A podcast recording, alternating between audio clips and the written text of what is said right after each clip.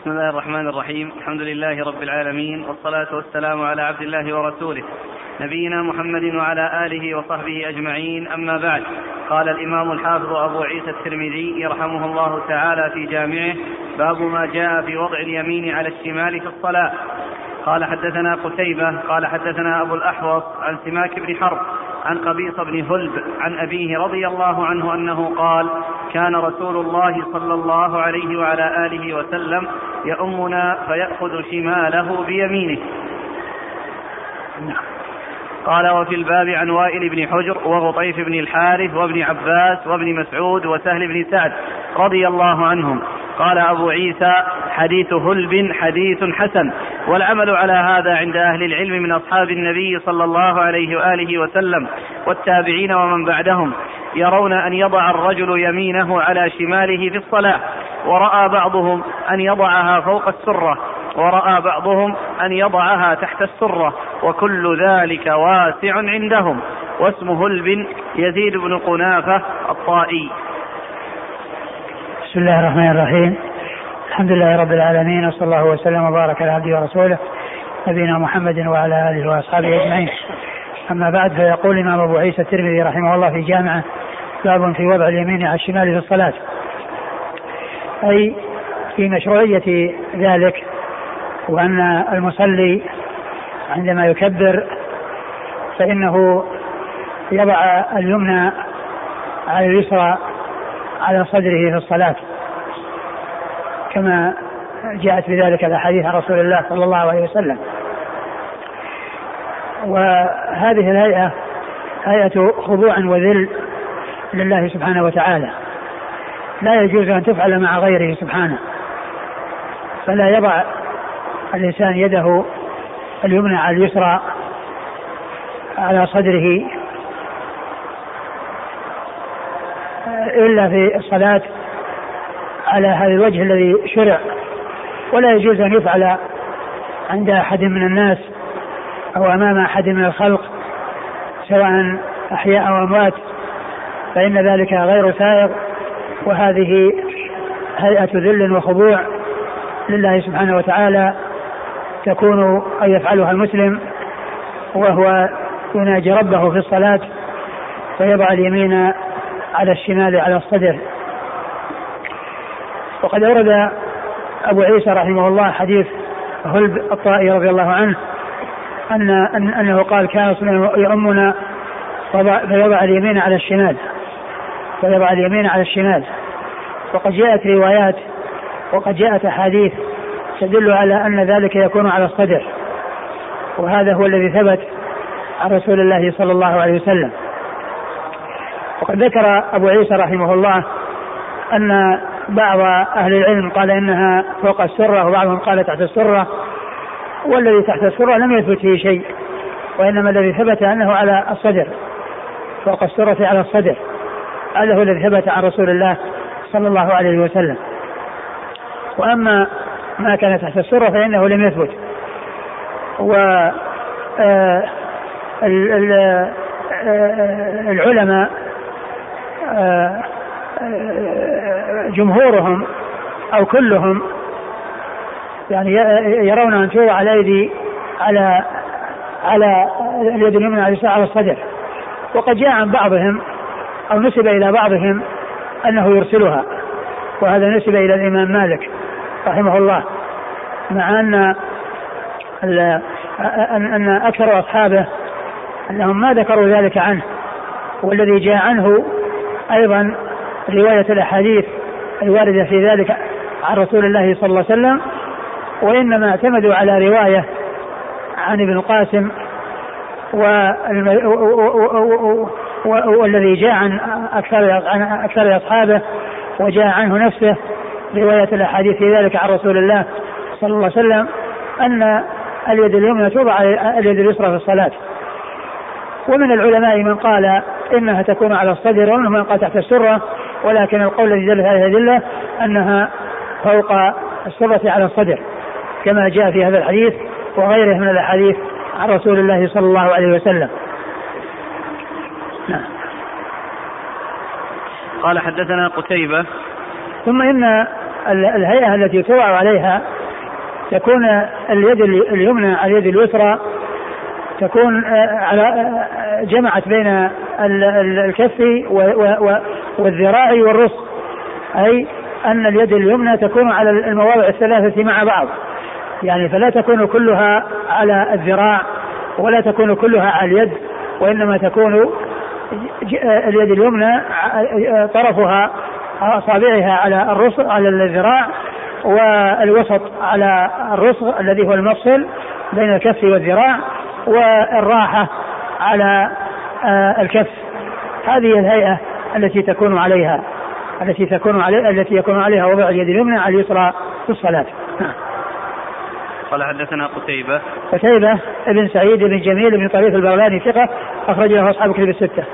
عن أبي الأحوص أبي الأحوص سلام بن سليم الحنفي ثقة أخرج أصحاب كتب الستة. عن سماك بن حرب. عن سماك بن حرب وهو صدوق أخرجه البخاري تعليقا ومسلم وأصحاب السنن. عن قبيصة بن هلب. وقبيصة بن هلب بن قبول أخرج له. أبو داود والترمذي وابن ماجه. أبو داود والترمذي وابن ماجه. وأبوه صحابي أخرج أبو داود والترمذي وابن ماجه. نعم. قال وفي الباب عن وائل بن حجر. وائل بن حجر صحابي أخرجه البخاري في القراءة في جزء القراءة ومسلم وأصحاب السنة. وغطيس بن الحارث. وغطيس بن الحارث أخرج له. البخاري في المفرد وابو داود والنسائي بن ماجه. البخاري في المفرد وأبو داود والنسائي بن ماجه. وابن عباس. وابن عباس عبد الله بن عباس بن عبد المطلب ابن عم النبي صلى الله عليه وسلم وأحد السبعة المعروفين بكثره الحديث عن النبي صلى الله عليه وسلم. وابن مسعود. وابن مسعود عبد الله بن مسعود الهذلي أخرج حديثه أصحاب كتب الستة. وسهل بن سعد. وسهل بن سعد الساعدي أخرج حديثه أصحاب كتب الستة. قال أبو عيسى حديث هلب حديث حسن. نعم. والعمل على هذا عند أهل العلم من أصحاب النبي صلى الله عليه وآله وسلم والتابعين ومن بعدهم. يرون أن يضع الرجل يمينه على شماله في الصلاة ورأى بعضهم أن يضعها فوق السرة ورأى بعضهم أن يضعها تحت السرة وكل ذلك واسع عندهم. نعم لكن الأخذ بما ثبت ودلت عليه السنة لا شك أنه هو الأولى. واسمه هلب يزيد بن قنافة الطائي. قال رحمه الله تعالى باب ما جاء في التكبير عند الركوع والسجود كان المقصود انها هلب أن هذا لقب لأن هذا لقب يعني كون اسمه يزيد يعني ما أن هذا لقب له وعلى هذا فمعرفة الألقاب والأسماء فائدتها ألا يظن الشخص الواحد شخصين فيما إذا ذكر مرة باسمه ومرة في لقبه هذه فائدة معرفة هذا النوع من أنواع علوم الحديث. وهذا كثير في الرواة مثل الأعرج عبد الرحمن بن هرمز وأبو الزناد عبد الله بن ذكوان والأعمش سليمان بن مهران وغيرهم من أصحاب الألقاب الذين اشتهروا بألقابهم وكذلك أيضا آه، اشتهروا بأسمائهم. فإذا ذكر آه، الراوي آه، مرة باسمه ومرة بلقبه من لا يعرف يظن أن الشخص شخصين والذي يعرف لا يلتبس عليه الأمر فإن ذكر باسمه فهو معروف معلوم عنده وإن ذكر بلقبه فهو معلوم عنده.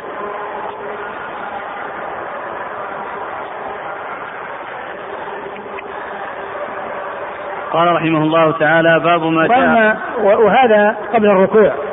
وأما بعد الركوع ففي ذلك أيضا خلاف. من أهل العلم من قال إنه لا يضع يديه على صدره بعد الركوع. ويستدلون على ذلك بأن أصحاب النبي صلى الله عليه وسلم الذين وصفوا صلاته صلى الله عليه وسلم لم يتعرضوا لذكر وضع اليدين بعد الركوع. لم يتعرضوا لذكرها. والذين رأوا أن توضع اليد على اليدين على الصدر آه، آه، استدلوا بعموم الحديث الذي ورد أنه إذا كان قائما في الصلاة وضع اليمين على الشمال. أنه إذا كان قائما أن النبي صلى الله عليه وسلم إذا كان قائما في الصلاة وضع اليمين على الشمال. وكلمة قائم هذه تشمل ما قبل الركوع وما بعده لأن المصلي له أربع حالات لا خامس لها. حالات المصلي وهيئات المصلي أربع ليس لها خامس. فهو إما قائم والقيام قبل الركوع وبعده وإما راكع وإما ساجد وإما جالس. بين السجدتين أو في التشهدين. هذه هيئات المصلي الأربع التي لها ليس لها خامس. فالذين قالوا بأن آه أنه لا يضع يديه على صدره بعد الركوع قالوا لأن الصحابة الذين وصفوا صلاة النبي صلى الله عليه وسلم لم يتعرضوا لذكر آه الهيئة التي تكون عليها اليدان بعد الركوع. والذين قالوا بأنها توضع اليد اليدان على الصدر استدلوا بعموم هذا الحديث الذي يشمل ما قبل الركوع وما بعد الركوع. قال رحمه الله تعالى باب ما جاء في التكبير عند الركوع والسجود. ولشيخنا الشيخ عبد بن باز رحمة الله عليه رسالة في هذا الموضوع بعنوان أين يضع المصلي يديه بعد الركوع؟ بعنوان أين يضع المصلي يديه بعد الركوع. نعم. قال حدثنا قتيبة قال حدثنا أبو الأحوص عن أبي إسحاق عن عبد الرحمن بن الأسود عن علقمة والأسود عن عبد الله بن مسعود رضي الله عنه أنه قال كان رسول الله صلى الله عليه وآله وسلم يكبر في كل خفض ورفع وقيام وقعود وأبو بكر وعمر رضي الله عنهما. أعد. ترجمة. قال باب ما جاء في التكبير عند الركوع والسجود. نعم. قال حدثنا قتيبة قال حدثنا أبو الأحوص عن أبي إسحاق عن عبد الرحمن بن الأسود عن علقمة والأسود عن عبد الله بن مسعود رضي الله عنه أنه قال كان رسول الله صلى الله عليه وآله وسلم يكبر في كل خفض ورفع وقيام وقعود وأبو بكر وعمر رضي الله عنهما. ثم ورد أبو عيسى باب التكبير عند الركوع والسجود لأنه سبق أن مر التكبير عند افتتاح الصلاة التي تكبيرة الإحرام. وهذه ركن ولا يكون الإنسان دخل في الصلاة إلا بالتكبير وأن يكون أيضا بلفظ التكبير لا يكون بلفظ آخر فيه تعظيم لله عز وجل فالصلاة لا يدخل فيها إلا بالتكبير ويقال لها تكبيرة الإحرام وعرفنا آه، آه، وجه تسميتها بتكبيرة الإحرام وأنه يحرم بعدها ما كان حلالا قبلها لأن الإنسان قبل أن يكبر ليس بمصل فإذا دخل فإذا كبر صار في الصلاة. ويحرم على الإنسان بعد بعد الدخول في الصلاة أمور كانت حلالا له قبل أن يدخل فيها. وتلك ركن من أركان الصلاة لا يدخل الإنسان في الصلاة إلا بها. وأما التكبيرات الأخرى فإنها ليست بركن. والخلاف بين كونها واجبة أو مستحبة. وجمهور العلماء على أنها مستحبة. وبعضهم قال إنها واجبة. يعني لو ترك شيئا منها آه، سهوا فإنه يسجد للسهو وإن ترك متعمدا فإن صلاته لا تصح. وجمهور أهل العلم على أنها مستحبة. ويكون ذلك عند كل خفض ورفع إلا عند القيام من من, من الركوع. فإنه يقول سمع الله لمن حمده. فيكون ذلك مستثنى من هذا العموم.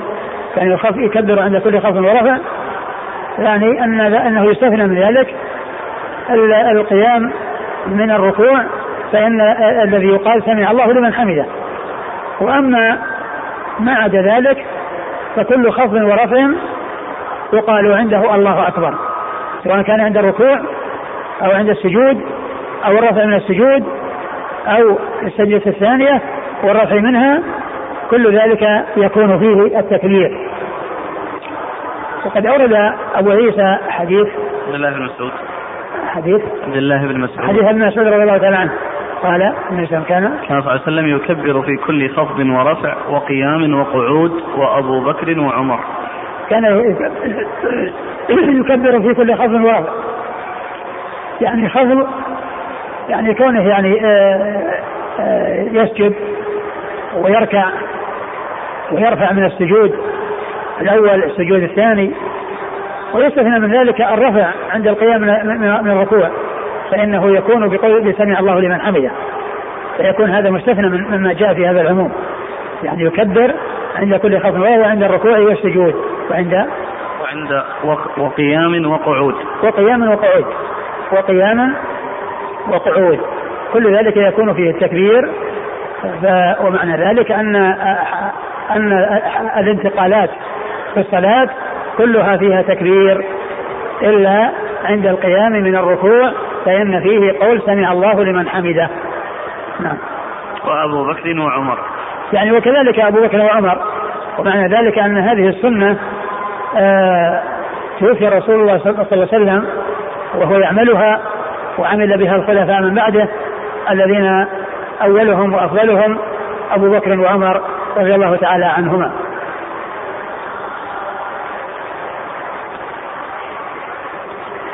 قال حدثنا قتيبة عن أبي الأحوص عن أبي إسحاق قتيبة مر ذكره أبو الأحوص سلام بن سليم الحنفي ثقة أخرج أصحاب كتب الستة.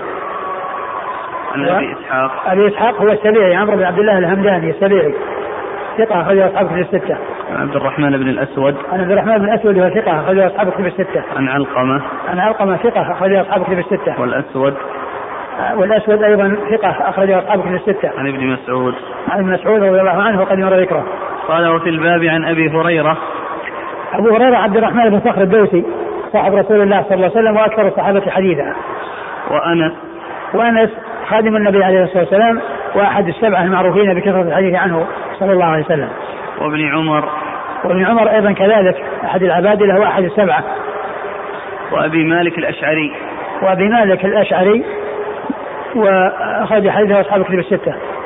البخاري تعليقا ومسلم وداود والنسائي بن ماجه البخاري تعليقا ومسلم وأبو داود وأبو داود والنسائي بن والنسائي بن ماجه.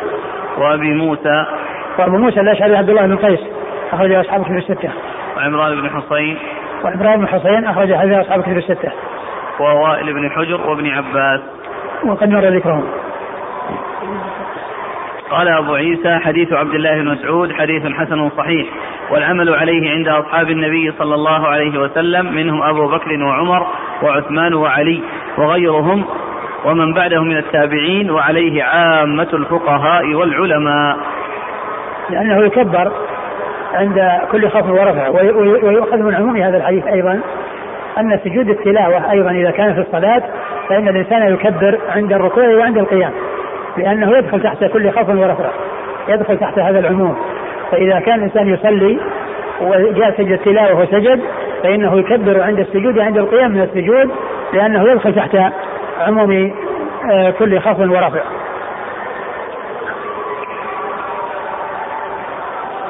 قال رحمه الله باب منه آخر.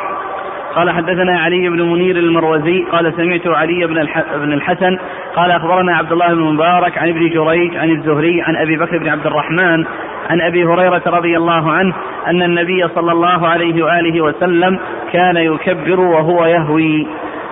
ثم قال باب منه آخر. وهذا الباب يعني بمثابة الفصل من الباب الذي قبله. والمقصود هنا بيان الوقت الذي يكون فيه التكبير. لأن هناك التكبير في تكبيرات الانتقال.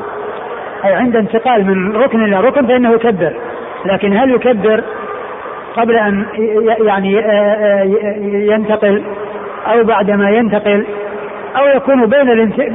بين ال- الذي انتقل عنه والذي انتقل إليه؟ يكون بين الذي انتقل عنه والذي انتقل إليه.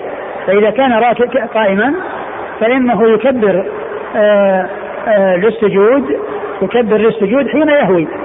يعني لا يكبر وهو قائم ثم يسجد ولا ينتظر حتى يصل ثم يكبر وهو ساجد وإنما يكبر في ال- ال- الحالة التي بين الركنين اللذين هما القيام بعد الركوع وبين السجود يكبر حين يهوي. يعني معناه في حال هويه يكبر فلا يكبر وهو قائم ولا يكبر وهو ساجد. يعني يكبر آه، قبل آه، آه، الانتقال أو بعد أن يفرغ من الانتقال وإنما يكون حين الانتقال الذي هو كونه يهوي. يعني معناه أنه حين يتجه إلى الأرض من القيام يقول الله أكبر. نعم.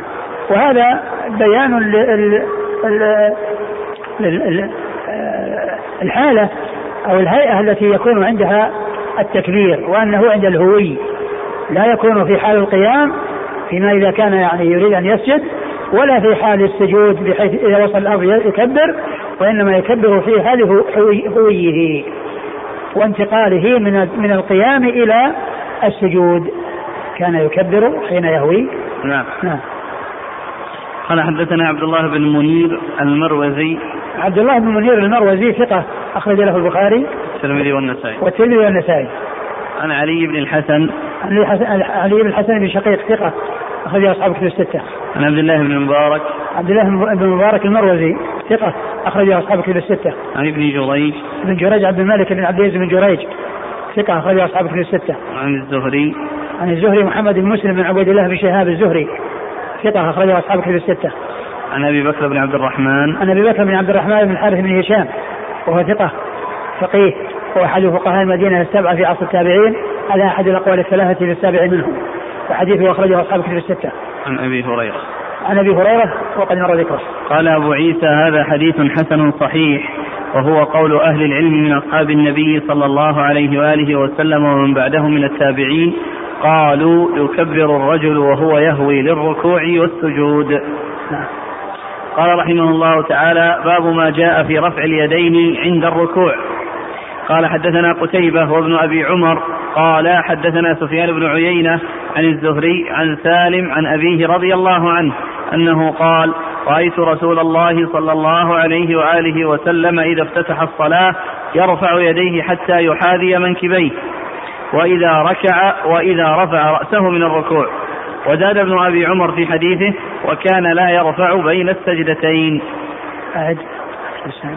قال حدثنا قتيبة بن أبي عمر قال حدثنا سفيان بن عيينة عن الزهري عن سالم عن أبيه. قال رأيت رسول الله صلى الله عليه وسلم إذا افتتح الصلاة يرفع يديه حتى يحاذي منكبيه وإذا ركع وإذا رفع رأسه من الركوع. نعم. وزاد ابن أبي عمر في حديثه وكان لا يرفع بين السجدتين. ثم ورد أبو عيسى هذه الترجمة باب وهي باب في رفع اليدين عند عند الركوع.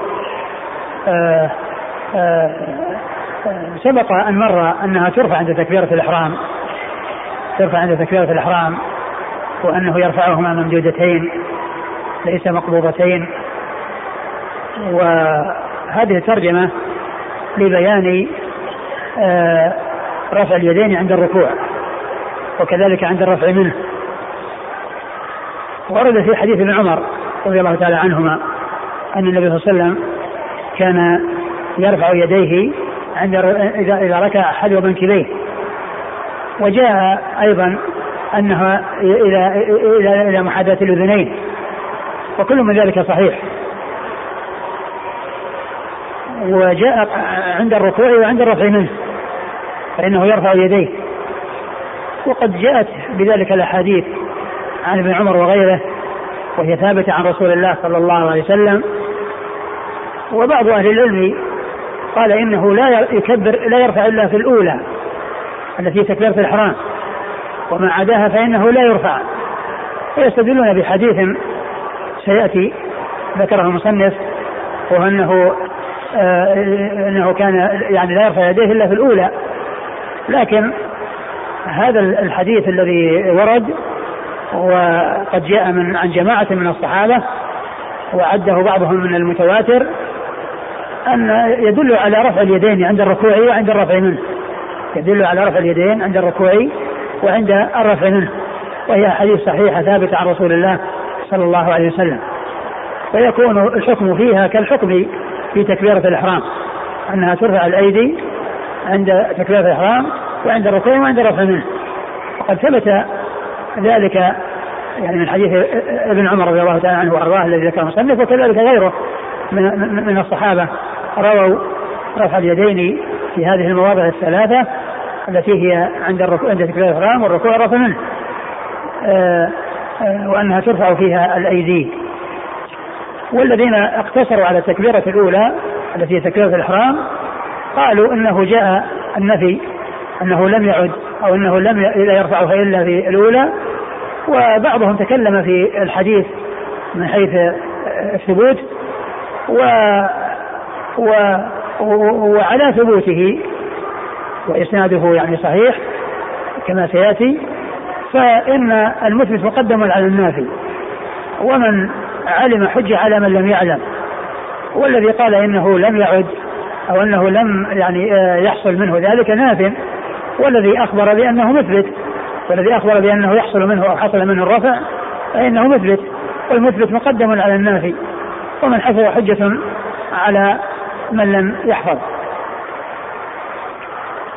نعم. قال حدثنا قتيبة وابن أبي عمر.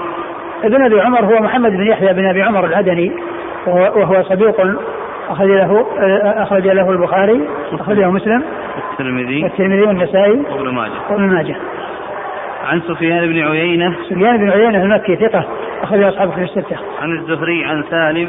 الزهري مر ذكره وسالم هو بن عبد الله بن عمر وهو آآ آآ ثقة أحد فقيه أحد فقهاء المدينة السبعة في عصر التابعين على أحد الأقوال الثلاثة في السابع منهم. وحديث أخرجه أصحابه في الستة عن أبيه عبد الله بن عمر وقد مر ذكره. وزاد ابن أبي عمر في حديثه وكان لا يرفع بين السجدتين. وزاد ابن أبي عمر في حديثه يعني آه، آه، اللي هو الشيخ الثاني. قتيبة. آه، الشيخ الثاني ولا الأول؟ الثاني. هو الشيخ الثاني. يعني قتيبة يعني ما عنده هذه الزيادة. وأما ابن عمر ابن أبي عمر فعنده هذه الزيادة. نعم. من حيث المعنى. يقول أخ... هو يقول وكان لا يرفع بين السجدتين. نفى. نعم. نفى أنه كان لا يرفع بين السجدتين. وجاء في بعض الأحاديث آه، أيضا آه، يعني آه، رفع اليدين. جاء في أحاديث رفع اليدين. ولكن الذي ثبت في الصحيحين حديث ابن عمر الذي فيه المواضع الثلاثة وأيضا حديث أبي حميد في صحيح البخاري الذي هو عند القيام من التشهد الأول. عند القيام من التشهد الأول في الصلاة التي فيها تشهدان. و وقد جاء جاءت أحاديث فيها ذكر الرفع يعني في غير هذه المواضع الأربعة من العلماء من أثبتها ومنهم من آه، يعني من تكلم فيها و وهذا وهذه الرواية فيها ذكر النفي نعم. قال أبو عيسى حدثنا الفضل بن الصباح البغدادي قال حدثنا سفيان بن عيينة قال حدثنا الزهري بهذا الإسناد نحو حديث ابن أبي عمر. نعم. الفضل. بن الصباح. الفضل بن الصباح هو ثقة أخرج له أخرج له الترمذي وابن ماجه. ثقة أخرج له الترمذي وابن ماجه. عن؟ عن سفيان بن عيينة عن الزهري بهذا نعم، الإسناد. نعم. قال وفي الباب عن عمر وعلي ووائل بن حجر ومالك بن الحويرث. عمر رضي الله عنه أمير المؤمنين وثاني الخلفاء الراشدين الهاديين المهديين صاحب المناقب الجمة والفضائل الكثيرة رضي الله عنه وأرضاه. وحديثه عند اصحابه الستة و... وعثمان وعلي وعلي رضي الله عنه أمير المؤمنين ورابع الخلفاء الراشدين الهاديين المهديين صاحب المناقب الجمة والفضائل الكثيرة وحديثه عند أصحاب الكتب الستة. ووائل بن حجر ومالك بن الحويرث وائل بن حجر مر بكم ومالك بن الحويرث أخرج حديث أصحاب الكتب الستة. وأنس وأبي هريرة وأبي حميد أنس وأبو هريرة مر بكم وأبو حميد الساعدي أخرج حديث أصحاب الكتب الستة. وأبي أسيد وأبو أسيد أخرج حديث أصحاب الكتب الستة. نعم. أخرج حديث أصحاب الكتب الستة. وسهل بن سعد. وسهل بن سعد أخرج حديث أصحاب الكتب الستة. ومحمد بن مسلمة. ومحمد بن مسلمة أخرج حديث أصحاب الكتب الستة. وأبي قتادة.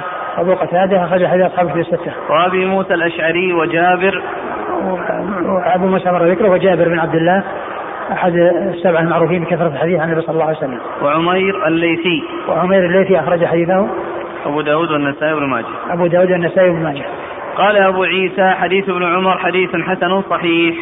وبهذا يقول بعض أهل العلم من أصحاب النبي صلى الله عليه وآله وسلم منهم ابن عمر وجابر بن عبد الله وأبو هريرة وأنس وابن عباس وعبد الله بن الزبير آه، عبد الله بن الزبير آه، أحد العبادله الأربعة من الصحابة وهم عبد الله بن عمر وعبد الله بن عباس وعبد الله بن عمرو بن العاص وعبد الله بن الزبير وحديثه أخرجه أصحاب كتب الستة. وغيرهم ومن التابعين الحسن البصري الحسن بن أبي الحسن البصري ثقة أخرجه أصحاب كتب الستة. وعطاء عطاء بن أبي رباح المكي ثقة أخرجه أصحاب كتب الستة. وطاووس طاووس بن كيسان ثقة أخرج أصحاب كتب الستة. ومجاهد مجاهد بن جبر ثقة أخرج أصحاب كتب الستة. ونافع وسالم بن عبد الله وسعيد بن جبير. نافع مولى بن عمر أخرج هذا أصحاب كتب الستة وسالم مر ذكره. سعيد بن جبير. سعيد بن جبير ثقة أخرج أصحاب كتب الستة. وغيرهم وبه يقول مالك مالك إمام دار الهجرة المحدث الفقيه أحد أصحاب المذاهب الأربعة المشهورة من حديث مذاهب أهل السنة وحديث أخرجه أصحاب كتب الستة. ومعمر ومعمر بن راشد الأزدي البصري وهو ثقة أخرج أصحابه في الستة. والأوزاعي والأوزاعي عبد الرحمن بن عمرو الأوزاعي ثقة أخرجه أصحاب كتب الستة. وابن عيينة وعبد الله بن المبارك والشافعي والشافعي محمد بن إدريس الشافعي آه، أحد أصحاب المذاهب الأربعة المشهورة من مذاهب السنة وحديث أخرجه البخاري تعليقا وأصحاب السنة. وأحمد وأحمد بن محمد بن حنبل الشيباني أحد أصحاب المذاهب الأربعة من مذاهب أهل السنة وحديث أخرجه أصحاب كتب الستة. وإسحاق وإسحاق بن إبراهيم بن راهويه الحنظلي ثقة أخرجه أصحاب كتب الستة إلا ابن ماجه. وقال عبد الله بن مبارك قد ثبت حديث من يرفع يديه وذكر حديث الزهري عن سالم عن أبيه ولم يثبت حديث, حديث ولم يثبت حديث ابن مسعود أن النبي صلى الله عليه وسلم لم يرفع يديه إلا في أول مرة حدث نعم. حدثنا بذلك أحمد بن عبدة الآملي الآملي قال حدثنا وهب بن زمعة عن سفيان بن عبد الملك عن عبد الله بن المبارك قال عبد الله المبارك قد ثبت حديث من يرفع يديه نعم. وذكر حديث الزهري عن سالم عن أبيه. ولم يثبت حديث ابن مسعود أن النبي صلى الله عليه وسلم لم يرفع يديه إلا في أول مرة وهذا أثر عن عبد الله بن المبارك يعني يقول أنه ثبت رفع اليدين ولم يثبت الاقتصار على التكبير عند عند رفع اليدين عند التكبيرة الأولى ثم ذكر الإسناد إلى عبد الله بن المبارك ثم ذكر الإسناد إلى عبد الله المبارك في ذلك. قال حدثنا بذلك أحمد بن عبدة الآملي أحمد بن عبدة الآملي هو صدوق أبو داود والترمذي. صدوق أبو داود والترمذي. عن وهب بن جمعة وهب بن جمعة هو صدوق البخاري في القراءة ومسلم في المقدمة والترمذي والنسائي. ثقة ولا صدوق؟ ثقة. ثقة أخرجه البخاري في جزء القراءة. مسلم في المقدمة. مسلم في المقدمة. والترمذي والنسائي. والترمذي والنسائي. عن سفيان بن عبد الملك. عن سفيان بن عبد الملك وهو ثقة أخرجه مسلم في المقدمة وأبو داود الترمذي. ثقة أخرجه مسلم في المقدمة وأبو داود الترمذي. عن عبد الله المبارك. نعم. قال وحدثنا يحيى بن موسى. يحيى بن موسى هو لا لحظة. قال حدثنا يحيى بن موسى. قال حدثنا إسماعيل بن أبي أويس. قال كان مالك بن أنس يرفع يرى رفع اليدين في الصلاة. ثم إيش الإسناد؟ قال حدثنا يحيى بن موسى. يحيى موسى إيش قال فيه؟ ثقة أخرج البخاري وأبو داود والترمذي والنسائي. ثقة أخرج البخاري وأبو داود والترمذي والنسائي. عن إسماعيل بن أبي أويس. إسماعيل بن أبي أويس صدوق. أخرج البخاري ومسلم. أخرجه البخاري ومسلم. وأبو داود والترمذي بن ماجه. جماعة إلا النسائي. أخرجه أصحاب الكتب الستة إلا النسائي. قال كان مالك بن أنس يرى رفع اليدين في الصلاة. نعم. وقال يحيى وحدثنا عبد الرزاق قال كان معمر يرى رفع اليدين في الصلاة. يعني لما ذكر ال ال ذكر انه قال كذا كذا ذكر هذه الأسانيد. ويعني عن معمر إيش قال؟ وقال يحيى نعم. وحدثنا عبد الرزاق قال كان معمر يرى رفع اليدين في الصلاة. نعم. عبد الرزاق بن حمام الصنعاني ثقة في أصحابه في الستة. وسمعت الجارود بن معاذ يقول كان سفيان بن عيينة وعمر بن هارون والنضر بن شميل يرفعون أيديهم إذا افتتحوا الصلاة وإذا ركعوا وإذا رفعوا رؤوسهم. والجارود بن معاذ هو؟ آه، ثقة أخرجه الترمذي والنسائي. ثقة أخرجه الترمذي والنسائي. عن؟ يقول كان سفيان بن عيينة وعم وعمر بن هارون. عمر بن هارون البلخي متروك. أخرج حديثه الترمذي وابن ماجه. والنضر بن شميل. والنضر بن شميل آه، ثقة أخرج أصحاب في الستة.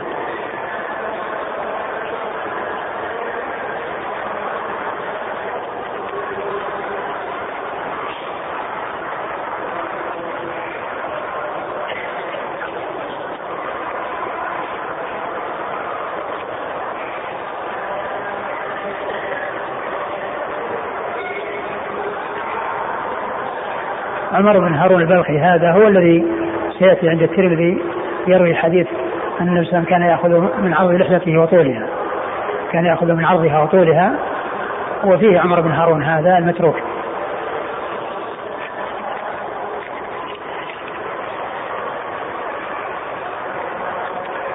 قال رحمه الله تعالى باب ما جاء أن النبي صلى الله عليه وسلم لم يرفع إلا في أول مرة. قال حدثنا هناد قال حدثنا وكيع عن سفيان عن عاصم بن كليب عن عبد الرحمن بن الأسود عن علقمة. قال قال عبد الله بن مسعود رضي الله عنه ألا أصلي بكم صلاة رسول الله صلى الله عليه وآله وسلم؟ فصلى فلم يرفع يديه إلا في أول مرة. ثم أورد حديث ابن مسعود أن أن النبي صلى الله عليه وسلم آه، لم يرفع يديه إلا في أول مرة أي عند تكبيرة الإحرام. وذلك أنه عرض عليهم أن يصلي بهم وصلى بهم ويعني و ورفع يديه عند الأولى وقال إنه آه، آه، إيش؟ لا أصلي بكم صلاة النبي صلى الله عليه وسلم. يعني فهذا يفيد أن هذا الذي فعله أنه مرفوع وأنه مضاف إلى النبي صلى الله عليه وسلم ومنه هذه التكبيرة الرفع عند التكبيرة الأولى. لكن كما كما أشرت من قبل يعني هذا نفي وأولئك الذين أثبتوا عدد من الصحابة وحديثهم ثابتة عن رسول الله صلى الله عليه وسلم يعني في غير التكبيرة الأولى والمثبت مقدم على النافي ومن حفظ حجة على من لم يحفظ نعم. قال حدثنا هناد هناد بن السري أبو السري ثقة أخرجه اصحاب أخرجه البخاري في خلق العباد مسلم وأصحاب السنن. عن وكيع. وكيع بن الجراح الرؤاسي الكوفي ثقة أخرجه أصحاب كتب الستة. عن سفيان. سفيان الثوري سفيان بن سعيد المسروق الثوري ثقة أخرجه أصحاب كتب الستة. عن عاصم بن كليب. عن عاصم بن كليب وهو؟ صدوق البخاري تعليقا. أخرجه البخاري تعليقا. ومسلم وأصحاب ومسلم وأصحاب السنة. عن عبد الرحمن بن الأسود عن علقمة عن عبد الله بن مسعود. وقد مر ذكرهم. فالإسناد على شرط مسلم لأن رواته كلهم خرج لهم مسلم. ولكن ال ال ال الجواب يعني عنه هو أنه ناف وغيره مثبت والمثبت مقدم على النافي قال وفي الباب عن البراء بن عازب البراء بن عازب رضي الله عنهما أخرج حديث أصحاب الكتب الستة. قال أبو عيسى حديث ابن مسعود حديث حسن. نعم. وبه يقول غير واحد من أهل العلم من أصحاب النبي صلى الله عليه وآله وسلم والتابعين وهو قول سفيان الثوري وأهل الكوفة. نعم. الأخ يقول هذه لطيفة ذكرها الزيلعي في نصب الراية نقلا عن البخاري في كتابه رفع اليدين. يقول وكان ابن المبارك يرفع يديه وهو أعلم أهل زمانه فيما يعرف. ولقد كان ابن المبارك ولقد قال ابن المبارك صليت يوما إلى جنب النعمان فرفعت يدي أي إلى الهوي إلى الركوع فقال لي أنا خشيت أن تطير. قال فقلت له إذا لم أطر في الأولى لم أطر في الثانية. قال وكيع رحم الله ابن المبارك كان حاضر الجواب. هذا ذكره الشارح. أقول هذا هذه اللطيفة ذكرها الشارح. رحمه الله تعالى باب ما جاء في وضع اليدين على الركبتين في الركوع. قال حدثنا أحمد بن منيع قال حدثنا أبو بكر بن عياش قال حدثنا أبو حصين عن أبي عبد الرحمن السلمي قال قال لنا عمر بن الخطاب رضي الله عنه إن الركب, إن الركب سنت لكم فخذوا بالركب. ثم أورد أبو عيسى هذه الترجمة. باب في وضع اليدين. على الركبتين في الركوع. باب في وضع اليدين على الركبتين في الركوع. هذا يعني بيان الهيئة التي يكون عليها الإنسان عندما يعني حالة يديه عند ركوعه أين تكون وأنها تكون على الركب بحيث تكون كل يد على ركبة و فيكون فتكون هذه الهيئة آه، من هيئات الصلاة الثابتة عن النبي صلى الله عليه وسلم. وقد أورد المصنف حديث عمر رضي الله تعالى عنه قال سنة لكم الركب.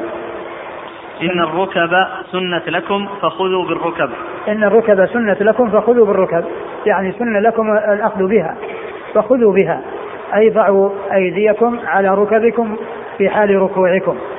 ضعوا أيديكم على ركبكم في حال ركوعكم. نعم. قال حدثنا أحمد بن منيع. أحمد و و وهذا الذي عليه أصحاب النبي صلى الله عليه وسلم ولا يعرف خلافه إلا ما جاء عن آه، آه، ابن مسعود من التطبيق. والتطبيق هو أن أن يضع يعني يديه يعني كل واحدة على بطن الأخرى ثم يضعهما بين الفخذين. وهذا كان موجودا في أول أمر ولكنه نسخ.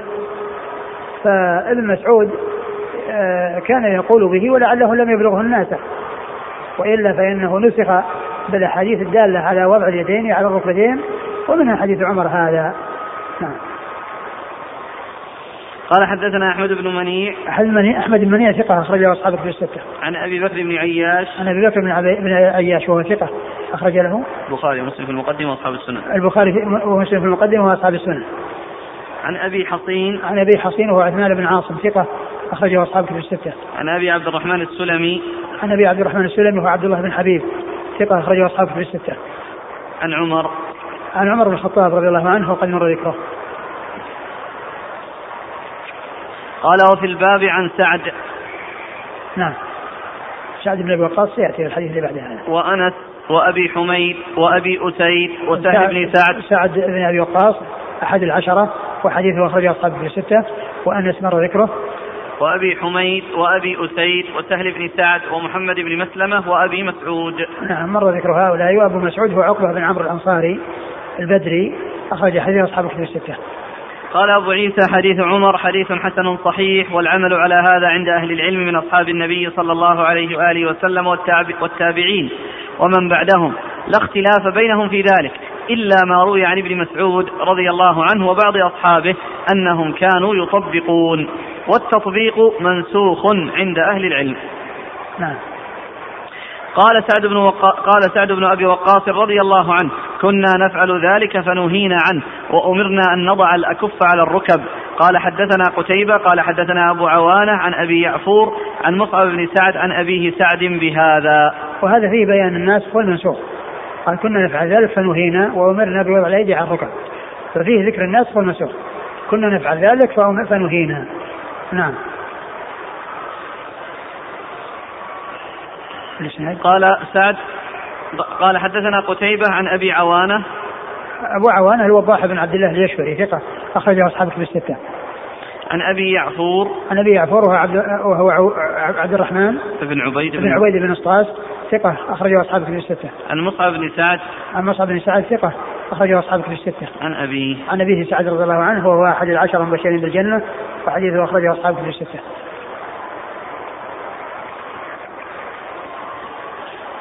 وأبو حميد الساعدي اسمه عبد الرحمن بن سعد بن المنذر وأبو أسيد الساعدي اسمه مالك بن ربيعة وأبو حصين اسمه عثمان بن عاصم الأسدي وأبو عبد الرحمن السلمي اسمه عبد الله بن حبيب وأبو يعفور عبد الرحمن بن عبيد بن نسطاس.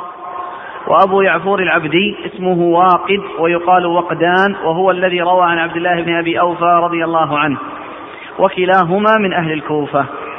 يعني هذا لما جاء ذكر أبي يعفور والذي في هذا الحديث وعبد الرحمن بن عبيد بن الطاس آه، آه، ذكر بالمناسبة من يماثله يعني في هذه الكنية وهو وهو واقد. نعم واقد ويقال وقدان. ويقال وقدان. يعني يمكن احده واحد أحداهما اسم والثاني لقب لأن أحيانا تكون الألقاب تؤخذ من الأسماء وتجرد من الأسماء. مثل مثل مثل هدبة بن خالد وهدابة بن خالد. هدبة بن خالد وهدابة بن خالد. آه، أحدهما كنية والثانية لقب. أحدهما اسم والثاني لقب. فكان مسلم يذكره أحيانا هدبة وأحيانا يقول هداب وأما البخاري فلا يذكره إلا إلا بهدبة. وأحد وهدبة اسمه وهداب لقبه. فواقد وأقدام. يعني يمكن يكون أحدهما اسم الثانية آه، لقب. وذكره بالمناسبة.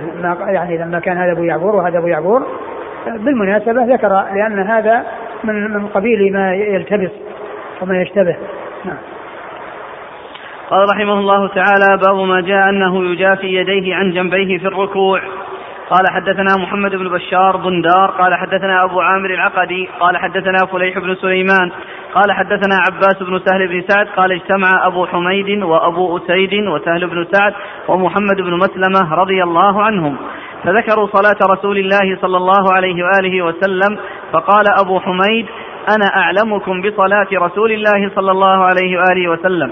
إن رسول الله صلى الله عليه وآله وسلم ركع فوضع يديه على ركبتيه كأنه قابض عليهما ووتر يديه فنحاهما عن جنبيه.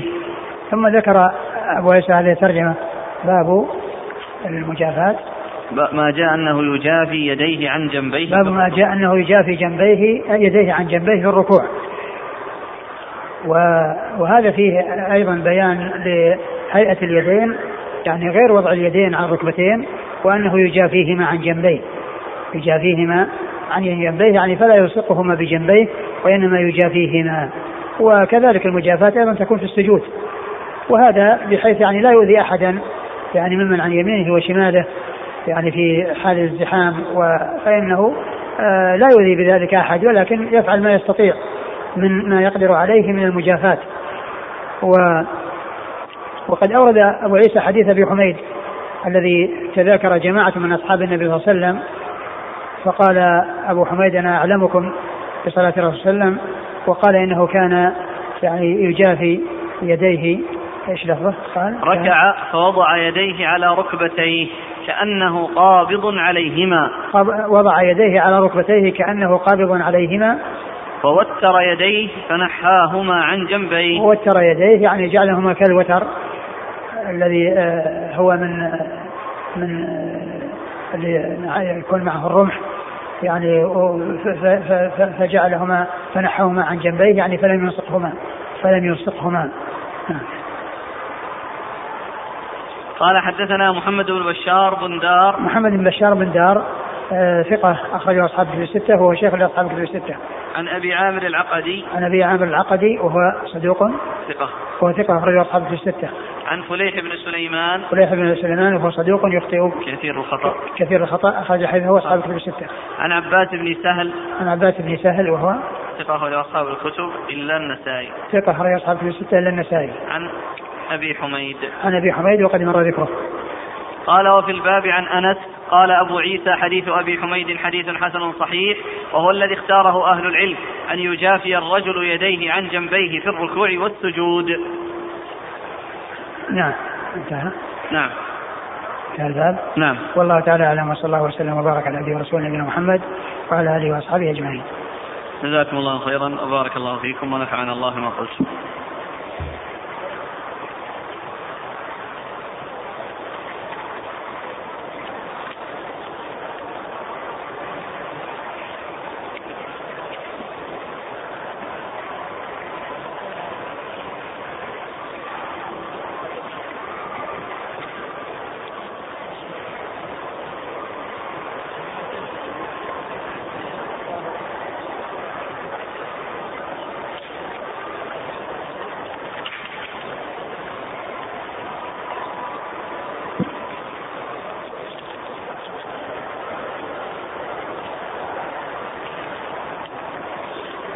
يقول الأخ فضيلة الشيخ جاءت أحاديث هي في الصح في السلسلة الصحيحة للشيخ الألباني أنه صلى الله عليه وسلم كان يكبر ثم يسجد إذا رفع رأسه من الركوع. فقوله ثم تفيد أنه يكبر ثم يسجد. فما توجيه هذا الحديث؟ حفظكم الله.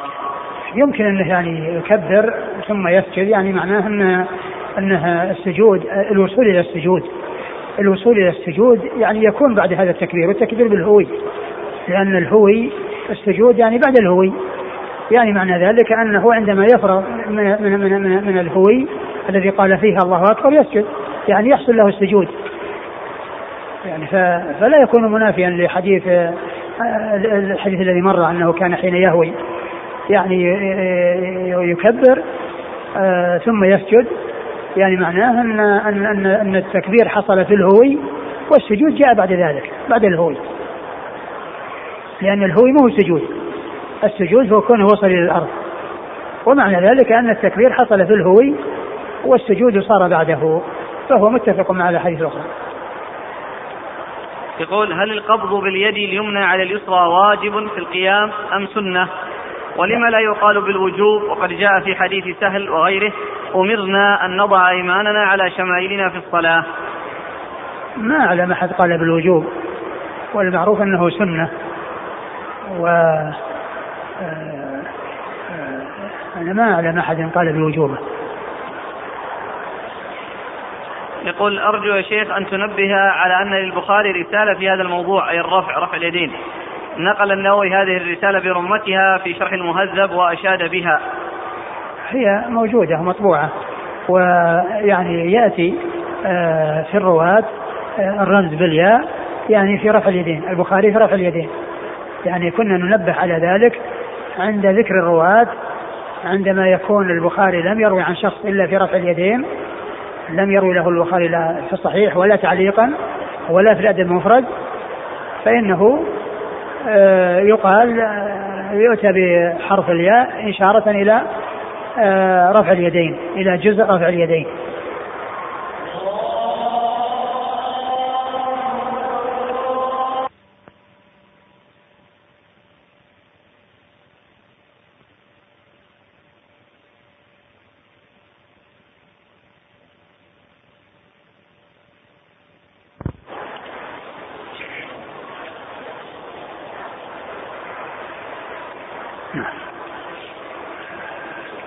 يقول شخص يضع يده اليمنى على اليسرى على الصدر في صلاته وحينما يقرأ الفاتحة ينوي بها الشفاء لصدره من الربو. وفي نفس الوقت يقرأها بنيتين الشفاء وأنها ركن في الصلاة. فهل في ذلك حرج؟ آه، أولا آه، يأتي بالإنسان يأتي الإنسان بالأحكام الشرعية كما أمر الله عز وجل وكما جاء الرسول صلى الله عليه وسلم. فينفذ ما أمر به. لا أن يفعل ذلك آه، من أجل أمر يخصه أو من أجل يعني أمر يحتاج إليه. ولا يشغل نفسه. وهذا يمكن أن يعمله إذا كان أنها آه، في وضع يعني كونه يضع يده على صدره أو يعني يحرك أن هذا في منفعة. يمكن إذا كان هذا علاج له. وأما كونه يأتي بالعبادة وهو يريد من ورائها يعني تحصيل يعني آه، الشفاء له فيما يتعلق بهذه الهيئة. فما ينبغي الإنسان أن يعني آه، آه، يكون يعني هذا شأنه وإنما يأتي بالسنن ويسأل الله عز وجل الشفاء لأن الإنسان إذا عبد الله عز وجل وأتى بما أمر به وسأل الله عز وجل مع عبادته فإن ذلك من أسباب قبول دعائه يعني كونه يستقيم. أو يتوسل الله عز وجل بأن يشفيه بعمله الصالح هذا كله سائر. وأما كل إنسان يعني يصلي ويضع يده يعني وفي آه نيته أنه يطلب شفاء أو يحصل شفاء هذا آه لا يشعر الإنسان به ولا يعلق نفسه بهذا وإنما يعني يأتي بالأحكام الشرعية تنفيذا وامتثالا لما جاء عن الله وعن رسوله صلى الله عليه وسلم. هو يمكن أن الإنسان يأتي بالعبادة يعني كما ورد بالنسبة للصيام في حق من يعني ما لا يستطيع الزواج يعني يصوم. ومن آه، فائدة ذلك آه، أنه آه، يحصل له الضعف الذي يعني يسلم فيه من قوة الشهوة التي لا يستطيع أن يصرفها في أمر حلال. كما قال عليه الصلاة والسلام يا معشر الشباب ما استطاع منكم الغذاء فليتزوج فإنما اصل الفرج وغض البصر ومن لم يستطع فعليه بالصوم فإنه له وجه. هذا علاج جاء عن الرسول صلى الله عليه وسلم. وأما كون الإنسان يعني يضع يده على صدره يعني من أجل أنه يعالج آه، صدره يعني بوضع يعني يده عليه إذا كان وضع آه، شيء اليد على الصدر فيه فائدة له فيضعها في غير الصلاة. أقول يضع يده على صدره في غير الصلاة. يقول إذا سهى الإمام فجلس في الركعة الثالثة من الصلاة الرباعية ثم فتح عليه المأمومون فهل يكبر عند القيام أم يكتفي بالتكبيرة الرفع من السجود؟ لا ما يكبر مرة ثانية لأن التكبير هو واحد عند الانتقال. فإذا يعني جلس كبر وجلس ثم نبه فإنه يقوم بدون تكبير بدون تكبير آخر لأن التكبيرات محصورة لا يزاد عليها. التكبيرات في الصلاة محصورة. وعددها معروف فلا يضاف إليها تكبيرة زائدة. والتكبيرة التي حصلت عند الانتقال حصلت. ولو كان جلس فلا يأتي بتكبيرة أخرى لأن هذه تعتبر زائدة والزيادة في الصلاة. يقول رجل اعتمر ولكنه قبل أن يقصر أو يحلق لبس ثيابه ورجع إلى إقامته في تبوك. فماذا عليه؟ إذا كان يعني إذا كان يعني في في عهد قريب ولم يحصل منه يعني شيء يؤثر على على على على على عمرته فإنه يمكن أن يقصر إذا كان في وقت يحلق أو يقصر إذا كان في وقت قريب. وأما إذا كان مضى وقت أو أنه جامع أهله فإنه ترك واجبا من واجبات العمرة وعليه فدية يذبحها بمكة ويوزعها على فقراء الحرم شاة تذبح مكة توزع على فقراء الحرم. يقول هذه سائلة تقول فضيلة الشيخ حفظك الله هناك بعض الأخوات هداهن الله يتكلمن باللغة الأجنبية إذا تقابلن في الحرم وغير الحرم وهن من العرب ويحسن اللغة العربية ومنهن طالبات علم يلقين الدروس فنرجو منكم فضيلة الشيخ نصيحة عامة جزاكم الله خيرا. تحدث المسلمين تحدث العرب الذين هم أهل اللغة العربية يتحدثون بها ولا يتحدثون بغيرها إلا لأمر يقتضي ذلك كان يكون مع من لا يعرف العربية فيتفاهمون معه بلغته. وأما كونهم يتركون اللغة التي هي لغة القرآن ويعني يستعيضون عنها بلغة أخرى لا شك أن هذا من ترك ما هو خير والسيرورة إلى ما يعني ما هو دونه. وليس مثله وهو من الاستبدال الذي هو أدنى بالذي هو خير. من الاستبدال الذي هو أدنى بالذي هو خير. فالمطلوب الذي ينبغي هو المحافظة على اللغة العربية والكلام باللغة العربية وأنه لا يتكلم بلغة العجم إلا عند الحاجة إليها. كان يعني يتحدث مع من لا يعرف العربية بلغته فإن هذا من الأمور التي لا بد منها. وأما كون الإنسان يترك ما هو خير إلى ما هو دونه فهذا من استبدال الذي فادنا بالذي هو خير هذا مثل الذي يترك. يعني آه، بني إسرائيل يتركون المن والسلوى ويريدون البصل والفرات آه هذا حديث مكتوب في ورقة ينشر يطلب السائل أن يعرض على فضيلتكم وبيان حال الحديث عن حذيفة رضي الله عنه قال إن رسول الله صلى الله عليه وسلم عندما حج حجة الوداع التزم الملتزم وأمسك بيده حلقة الكعبة. وهزها ثم بكى. فقال له أبو بكر الصديق رضي الله عنه ما أبكاك يا رسول الله؟ فقال صلى الله عليه وسلم أبكاني فراق الكعبة وتوديع المسلمين. ثم قال صلى الله عليه وسلم إن مثلكم يا أبا بكر كمثل شجرة لها ورق بلا شوك إلى سبعمائة سنة ثم تكون كشجرة لها ورق وشوك إلى تمام ألف سنة. ثم تكون أمتي شوك بلا ورق.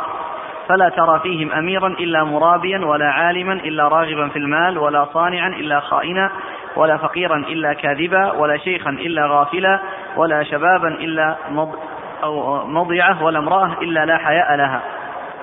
فقال عكاش بن ابن حفص كاتب هكذا. لا حفص. رضي الله عنه. وما علامة ذلك يا رسول الله؟ فقال صلى الله عليه وسلم إذا أكرم الشعراء. وأهين العلماء وتشوير النساء وخلط الأموال بالربا يجعلون الربا فوق رؤوسهم والعلم والقرآن وراء ظهورهم. فقال عكاشة أيصلون ويصومون يا رسول الله؟ فقال صلى الله عليه وسلم يصلون ويصومون ويقرؤون القرآن ولا ولا يجاور حناجرهم. قلوبهم مسودة بأعمالهم. وخبث شيء آخر؟ ها؟ ما انتهى؟ بعد.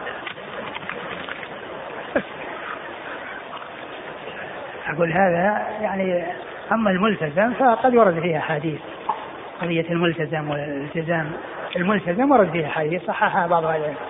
وأما هذه الحكايات والسلسلة الطويلة هذه ما يعني ما ما نعلم شيئا يدل عليها. و وما ذكره من يعني هذا ال ال الفساد وهذا الشيء يعني معناه أنه ما بقي خير. يعني ما صار هناك بقي خير. ومعلوم ان ان, أن كل زمان لا يخلو من الخير ومن الشر. و وذكر ما خرجه ولا شيء. لا لا ابدا. هذا كله.